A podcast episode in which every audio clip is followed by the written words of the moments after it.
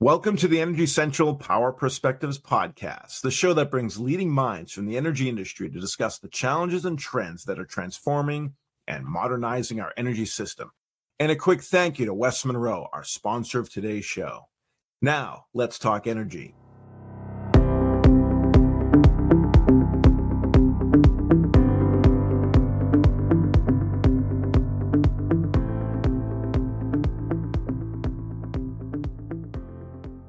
I'm Jason Price, Energy Central podcast host and director with West Monroe, coming to you from New York City. And with me, as always, from Orlando, Florida, is Energy Central producer and community manager Matt Chester. In the US, there are 18 national labs, each committed to pioneering work in their respective fields. Many of these labs were established after World War II to continue research and further our understanding of our complex world. Much of what is commercialized today and exists in the background of our everyday lives finds its roots from the men and women who work at or once served in the national labs. The question of energy security is top of mind on today's episode. We're going to meet the people who are looking at trying to forecast and plan for the energy future. What will supply and demand look like? Where will supply come from? How will it function in the society of tomorrow? Many of the top minds trying to answer these questions come from Idaho National Lab. It's the lab's specific quest to address nuclear energy, national security, energy, and the environment. And as the work is done, we're aiming on this podcast to bring on leading experts who can provide insight for our listeners on these difficult questions. So, Matt, today we actually have the good fortune to have another conversation with leaders from INL. But before we dig in, can you give us a rundown of previous guests who have been on our show from Idaho National Lab. Sure, Jason. Yeah, we we learned uh, about how nuclear power and microgrid technology can make an ideal pairing with uh, Jhansi Kandasamy and Kurt Myers back in episode 108. And then on episode 118, Timothy Pennington joined us to discuss the ways in which INL is working towards the EV charging infrastructure future. And now we get to add uh, today's episode to this list. Yes, Idaho National Lab has indeed been a welcome presence on this podcast. And today is actually a two for one, as we also have a guest joining us from the nation's leading academic department focused on nuclear energy found at the University of Michigan. These two guests are here today to discuss some envelope pushing innovation they've been collaborating on, known as the Emerging Energy Markets Analysis. First, we have Steve Aumeier Senior Advisor on Strategic Programs at Idaho National Laboratory. Steve, welcome to today's episode. Yeah, thanks, Jason. Appreciate the invitation. And we also have Todd Allen, the professor and department chair at the University of Michigan's Department of Nuclear Engineering and Radiological Sciences and founding director of their Fastest Path to Zero initiative. Thanks for joining us today, Todd. Yeah, thanks for inviting me. Glad to be part of the conversation. Absolutely. And we're thrilled to have you on. Before we get into it, I'd love if we could have more context on the Emerging Energy Markets Analysis Initiative at Idaho National Lab. Steve, can you please provide the context? How did this program start and what are the initiative's main goals? Yeah, it's interesting. The initiative's uh, been around for a few years now. The idea really came about around uh, Christmas time in, in 2019 we were having a conversation with uh, John Wagner, who is now the lab director of Idaho National Lab, and and we were talking a little bit about how the lab could and probably should develop a, a deeper capability to help both lab and also stakeholders kind of get ahead of all the various issues surrounding uh, energy transitions and especially the transitions being driven by more interest and more demand for, for low and zero uh, emission uh, energy and, and really trying to understand how that would impact technologies, technologies that we're developing, but also how it might impact communities, uh, especially our surrounding communities.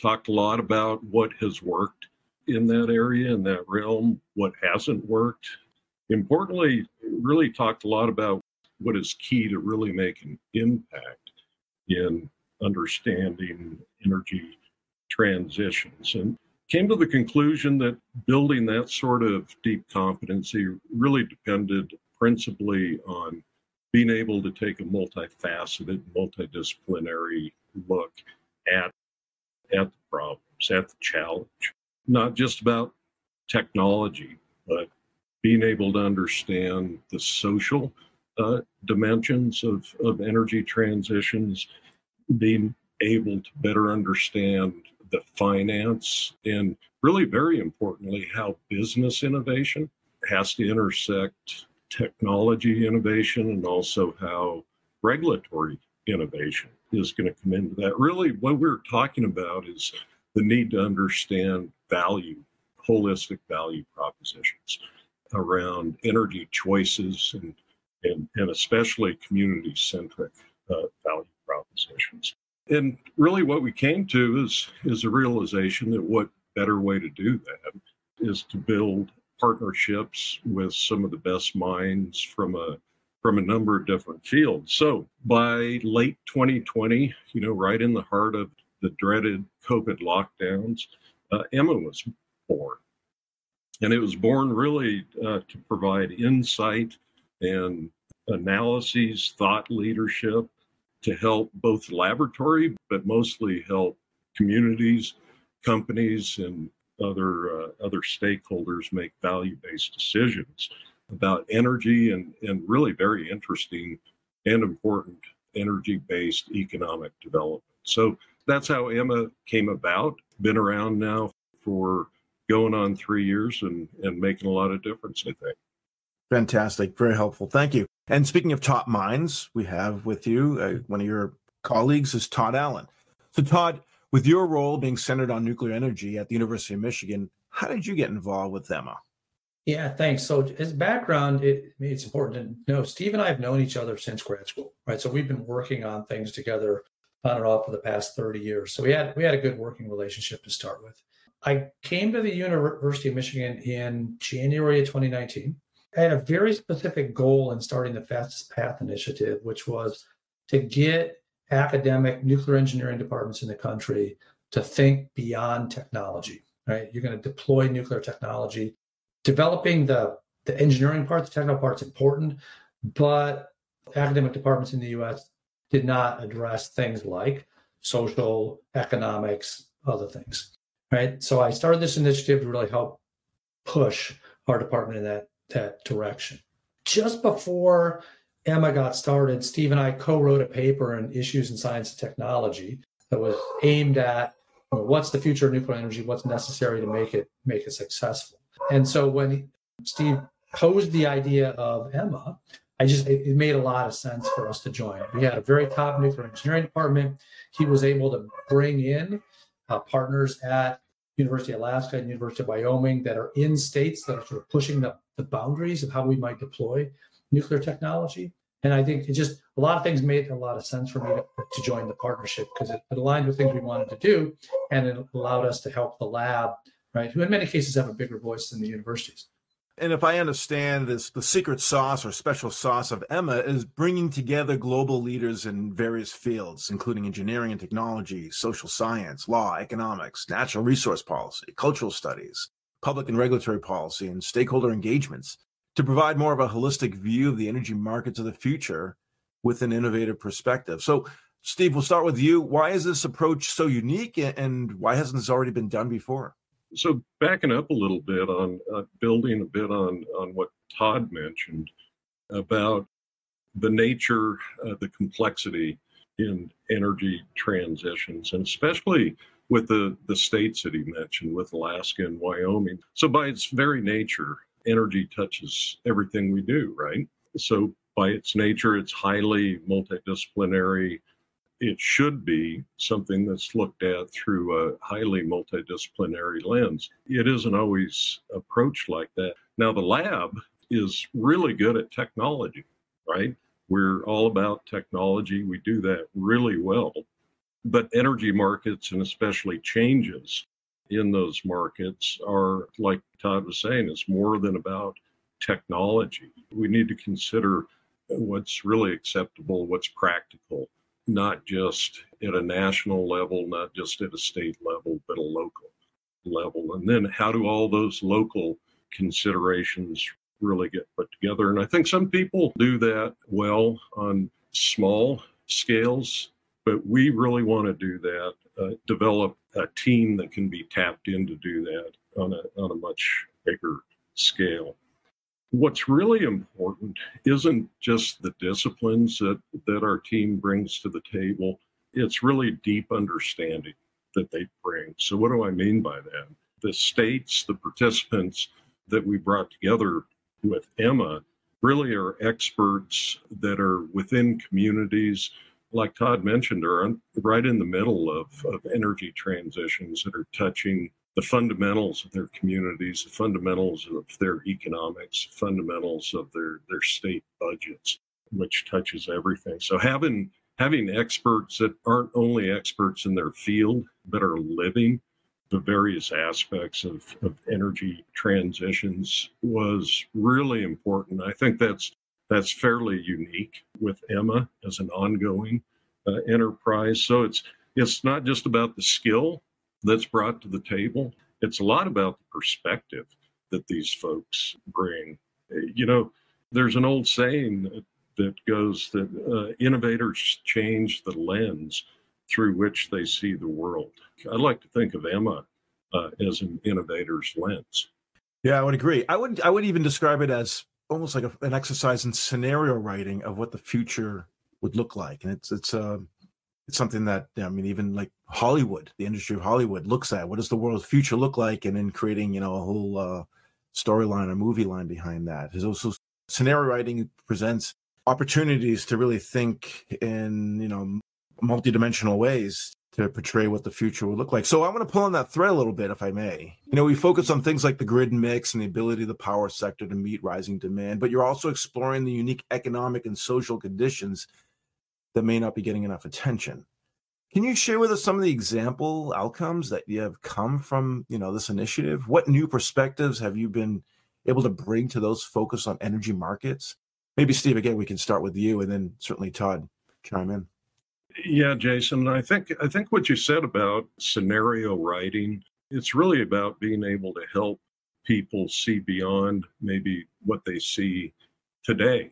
There's a couple really great examples of how we've gone about that, the process for going about that, but also when different communities and folks have reached out to us uh, to actually ask us to do that. So let's talk about some specifics on how we've been able to do that. A couple studies come to mind. First of all, studies that our team members have done. One study I think has has had uh, been very helpful for people in Alaska and people wanting to do business in Alaska to uh, take a look at, at micro nuclear reactor applications in, in different types of markets, both grid markets, remote industrial markets, and, and community markets. And that study was led by our colleagues at uh, the uh, MIT Sloan School.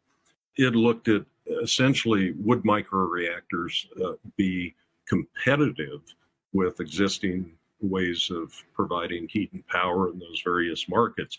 Long story short, there, they're very competitive. What was interesting with that MIT study is they asked the question at, at what capital cost would they be competitive? So they didn't make a lot of assumptions about what new technologies were going to cost. They simply said, what is the cost ceiling?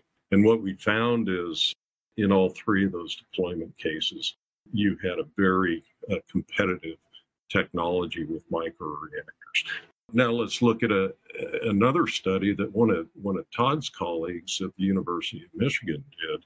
It got a lot of attention, uh, and it focused on whether microreactors and small nuclear reactors might be a competitive advantage as we look at fuel switching in heavy transportation. What do I mean by that?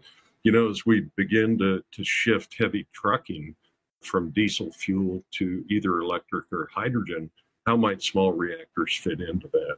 So, Michael Craig at the University of Michigan uh, and his students did a really interesting study on what the financial dimensions of that would be. And bottom line, it showed that in certain circumstances, microreactors would be quite competitive. We've done a couple different studies on community I don't want to say community acceptance, but community views on both nuclear energy in general, but also this unique question of, you know, do those views shift if that nuclear generator is not a, a grid service device, but rather it's a nuclear reactor embedded within an industrial facility, powering, say, either a mine or a, a chemical plant. So our colleagues at University of Wyoming led some work that's still underway, taking a look at, at community acceptance, uh, especially uh, in that Wyoming market. We're just getting focused right now on what I think is going to be uh, some really very interesting studies on nuclear applications in mining, and especially uh, how that can impact the economic competitiveness in Arctic mining markets. In fact, our EMA team, along with some others, have a, uh, a panel session accepted at the Arctic Circle Assembly. It's going to be in Reykjavik, Iceland, here in in about a month and a half, two months. That's really exciting. I think we're gonna we're gonna see quite a lot out of that. And we've done a lot, Jason, in simply having conversations with community groups that have been interested in learning more and, and specifically about nuclear energy in context these energy transitions. One of those, actually, Todd and I uh, participated in the town of Gillette, Wyoming. The mayor and, and the local, some of the local industrial companies invited us to have a conversation with the community about about energy transitions and, and how nuclear energy of tomorrow might fit and how they might view applications. So, in a short two and a half years, we've actually done quite a lot. I think uh, I think we've made a made an impact so far.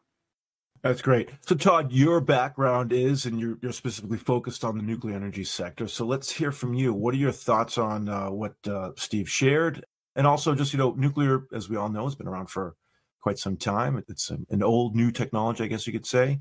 Uh, what changes do you anticipate coming from the sector, and what sort of new, refreshed perspectives should we all have with nuclear energy? Yeah, thanks, Jason. That's a great question. So, if you look at the first commercial generation of nuclear power plants, essentially one product. It was a very large electricity producing machine, right? We incentivized utilities to build those in the 60s, 70s, 80s when we were building a lot of plants. But I mean, my view is the energy system is, is changing a lot, right? And it's easy to see this in electricity. Right? Think about when I was a kid, was pretty simple. We had these large central station power plants. They made electricity, they sent it over the transmission and distribution wires to people's homes. Now we've got variable sources like solar and wind. So we're taking advantage of the fact that the costs have come down a lot. They're coming on and off the grid. You need to balance that somehow with storage or baseload or demand response. And so you end up with a lot of different types of products that are new and needed right, to, to make this system work. And so at the moment, I think a combination of climate change, need to go to lower carbon, zero carbon production options, energy security issues that have really been exacerbated by the Russian invasion in Ukraine, combined with the fact that there's a lot of different types of energy products that we need. You see a large number of nuclear companies or innovators in the space that are looking at different deployment scenarios. Instead of one commercial product, you see multiple, right? Large electricity, small electricity, individual user electricity, dedicated heat, combined heat and power. We should go through the list. And Steve talked about this in, in some of the examples this idea of how are you going to provide charging in, infrastructure for heavy duty trucking. That's a very different scenario that we never had to do before. And so you have all these types of new products, and nuclear engineers are trying to figure out how to fit into that. But in order to fit in, they have to develop the technology that makes sense, that the market wants. It's got to be affordable. It's got to be socially acceptable. And how much of a technology gets deployed can be influenced by public policy levers. And so if you look at the EMA approach, it says we need to look at all those things. We need to look at technology, we need to look at economics, we need to look at social acceptance, we need to look at public policy levers. And I think it's sort of of the moment in the sense that that's what nuclear engineering needs to do to be relevant in the future. And so I think EMA fits right in in a very nice way. You know, Todd, when we were doing the research uh, leading up to this podcast, on your website, you have uh, a video and a narrative around, I guess you could call it the Korean model. Um, so, switching gears for a moment, what both of you and what EMA's trying to achieve seems to, if I'm understanding correctly, does exist outside of the United States and the and perhaps Korea is maybe personifying some of that. Can you talk about that? Share with us the, the Korean model with our audience a little bit.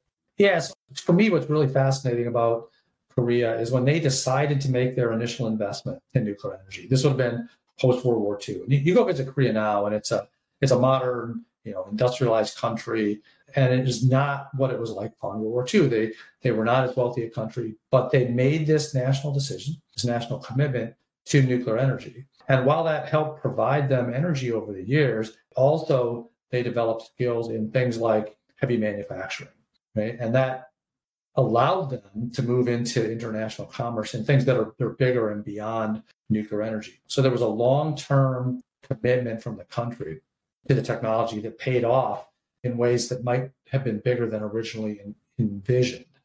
And, and I think, you know, to some of the, the studies that Steve talked about before, it's not exactly a, a direct parallel, but okay, this idea that you in the US, we could build new types of nuclear energy plants really only makes sense if you think about what are the what are the deployment scenarios what are the partnerships between the energy you produce and manufacturing or another business opportunity for a, a community right and i think what you know steve has tried to get the, the EMA team to look at are those combinations those deployment deployment scenarios and so I think the starting point of this discussion is different in that the US now has a fairly well and robust set of national labs, industry, regulator, academic institutions. So we're starting at a very different point than the Koreans might have in, in World War II. But we have this opportunity to really pivot how we think about the technology and how it in, influences how we move forward in manufacturing and all of the jobs and things that go along with that. I think there's a lot of things we can be inspired by in what they did in Korea. I don't think it necessarily is as big a shift or as big a build for us because of the foundations that we already have. Great. And uh, before we go to the next question, I don't know, Steve, if you want to add to that. Yeah, I would. Yeah, I think Todd's spot on, and I would I would just amplify what he mentioned about the importance of, of really digging into these these deployment scenarios. So what I'd like to remind people when we talk about energy is I really don't care that much about what technology we're talking about first order. What I want to talk about is what do you want to do with the energy? What do you want to achieve? How's it going to give you a, uh, a better way of life? How's it going to give you a competitive advantage? What does a group of people, what does a stakeholder, what does a community want to uh, achieve in economic terms? And then let's talk about all this this multi-dimensional richness of understanding what value a given energy source or technology brings to that. So yeah, we like to think first about what do you want to achieve and then let's talk about the technology.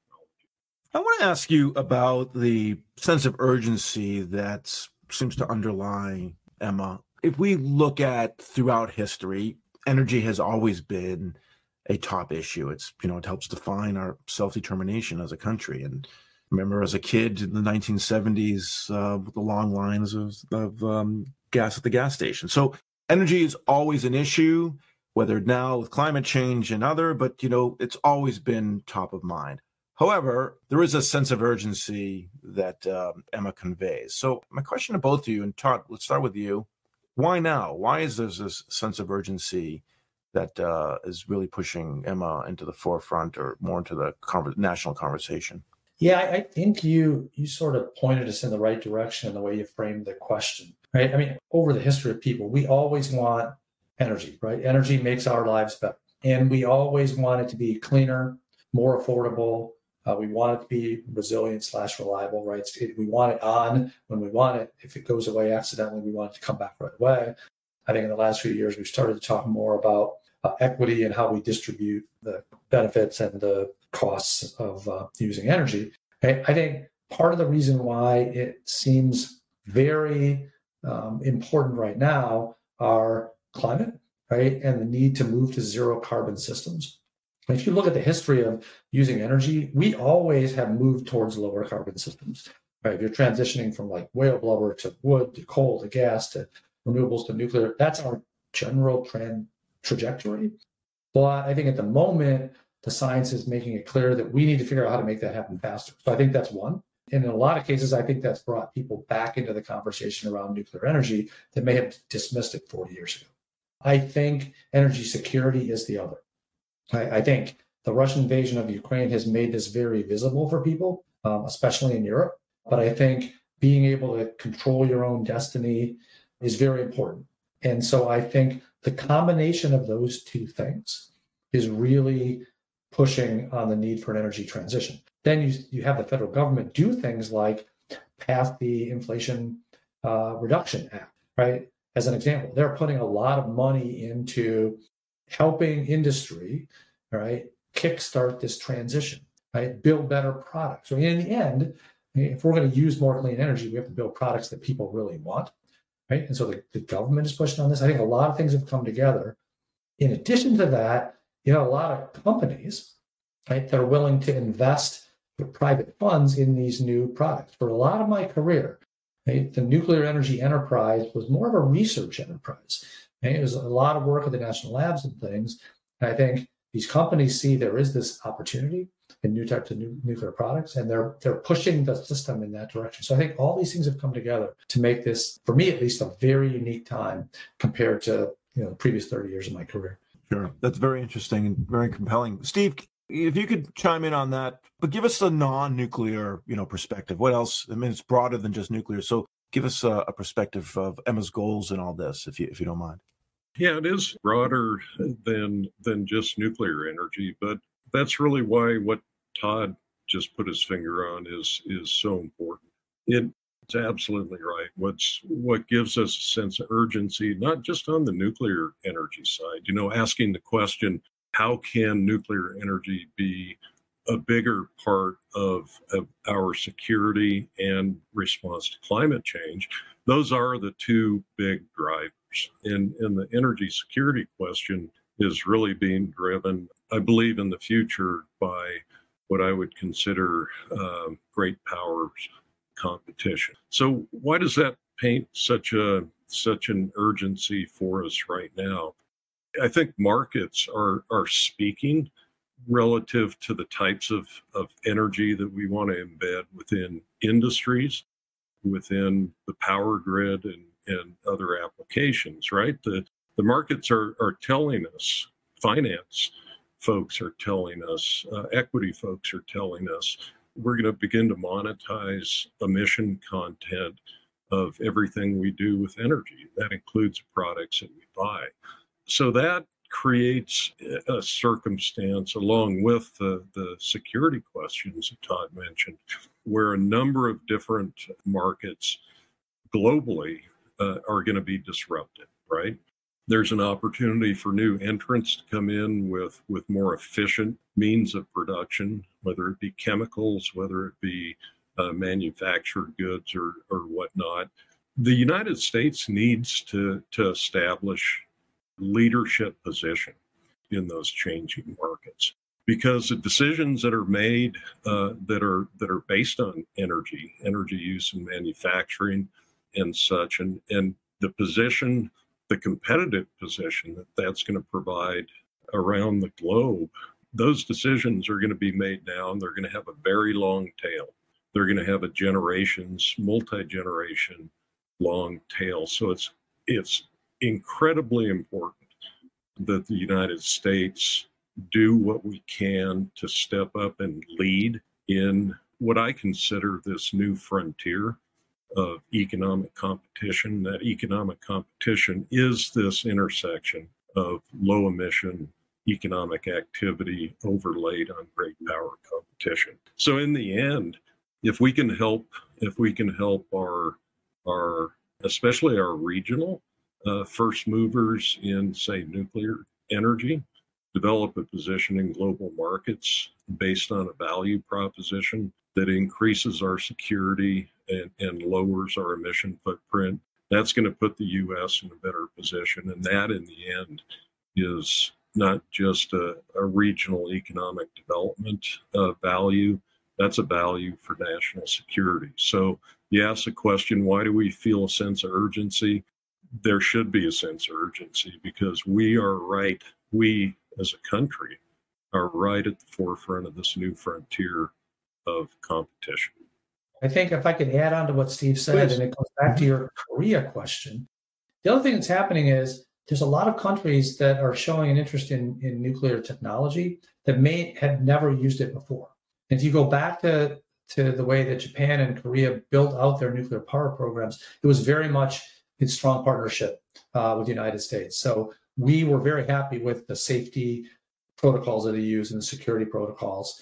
And to Steve's point, if we're moving into new markets internationally, another advantage of being engaged okay, is that we can help those countries develop safety processes, security processes around using the technology that are consistent uh, with the US and that we're comfortable with. And in order to make that engagement, we have to figure out what's their economic drivers, right? What what is their vision of the future use of energy, right? So it gets very much back to the, the type of approaches that EMA's trying to use, and it goes beyond what we have talked about nationally into how we deploy nuclear internationally.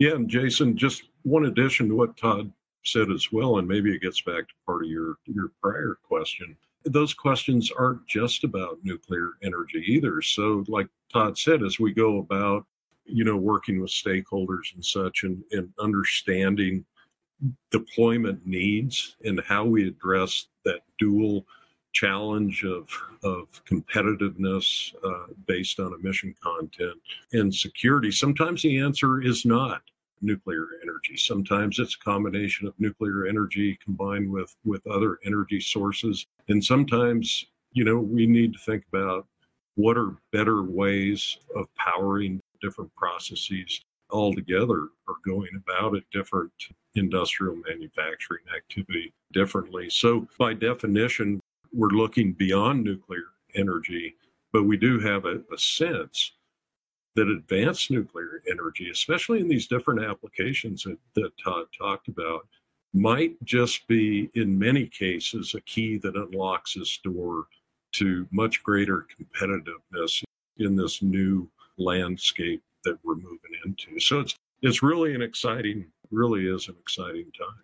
All right, I want to thank you for both uh, answering the question. I want to, but I want to ask you both to play a little bit more or continue the thought a little bit further. So the thinking here is that, and I think you're getting at, is that it's not just aspirational, sort of this new role of nuclear in, in our new frontier, but there may be an active role, not just aspirational. So maybe Todd, start with you. You know, from a near-term perspective, what are some signs of EMA's impact that we all should be, say, looking for? And Steve, any thoughts to add to that above and beyond what Todd covers would be great. Yeah, I think the thing I would point out is if you go back roughly three years when we started this um, and just look at what's happening in the US states. Right. So Steve mentioned previously, you know, initial focus through our partnerships in EMA, strong, strong look at Alaska and Wyoming. If I look at what's going on in state legislatures around the country, there is more and more an interest in the possibility of using nuclear energy. So you will see states overturning moratoria that they used to have on using nuclear energy. You have seen states that have transitioned from renewable portfolio standards to zero carbon standards. Right? And they're saying it's important to just decarbonize. And in that viewpoint, you can look at nuclear energy. So clearly that's a signal to me that a lot of states, as they look forward, how are they going to decarbonize? What is the, the optimal path? Or in you know, my group's language, what's the fastest path to zero carbon? You see nuclear as an option. And I think in each one of those cases, you're going to need an EMA-like approach to think about what's important to the state, what are the values, what are their current systems, and there will be opportunities to help them think through this future. Right. So I think it's actually growing and the need for EMA like conversations is just going to get more and more important as time goes on. We see the signals. Yeah, and to uh, just to, to add to, onto that, maybe keeping keeping with the nuclear uh, energy theme as well, we are seeing much more demand And to your question, Jason, you know, what else might we see? One example, one area that you're going to see us more involved in is a set of conversations and a framework uh, for having those conversations that Todd mentioned that's being led by NARUC, the National Association of Regulatory Utility Commissioners. So, so they have a partnership with the Department of Energy to execute what they call the Advanced Nuclear State Collaborative. And they've reached out to us in helping design that process and hopefully more in executing that advanced nuclear state cooperative group. That group is is focused on a set of states that have really regulators uh, and energy authorities and a group of states that have said, "Hey, you know, we our stakeholders within the state are seeing these energy transitions, are seeing the economic potential." Of advanced nuclear energy in that context. And we'd like to band together to help each other with lessons learned, with capacity development, with uh, best practices in developing nuclear driven industries and also also supply chains. That's kind of a big deal when you have 20 different states come together and, and say, hey, we we want some help in putting together a construct for that sort of thing. The other area I think you're going to see, I know you're going to see quite a lot of activity with our EMA group is part of this broader uh, frontiers initiative, if you will. We just talked about a moment ago this notion that that our country is is at a new frontier of economic competition. We believe very strongly that's a, a great opportunity. It's an opportunity for uh, U.S. leadership, and there's a lot of threats embedded in that. So, so the sort of framework and the sort of thought process that our EMA team can bring to those conversations is being tapped into more and more. And you'll see you'll see us actually publish uh, more on those topics and, and hopefully make a big impact on a not just a regional level but a national and then international level in the coming months and years. Absolutely. Certainly the questions you you gentlemen are trying to answer are really stretching our brains in, in many directions that really could only be addressed and driven out of uh, the leadership at, at a national lab. So certainly appreciate the work, the tough work you're trying to solve for our country and, uh, and our society. On that note, I'd like to pivot now to what we call our lightning round, which give us an opportunity to learn a little bit more about you, the person, rather than you, the professional. So we have a, a set of questions, five questions it's a lightning round, so we, we ask that you keep your, your response to one word or phrase. Uh, we'll start with you, Todd, first, and then uh, Steve, you can follow up. So, question number one past or present, name the one scientist you most identify with and would invite for lunch. And of course, give us a little skinny on the, on the scientist as well. Todd, go ahead.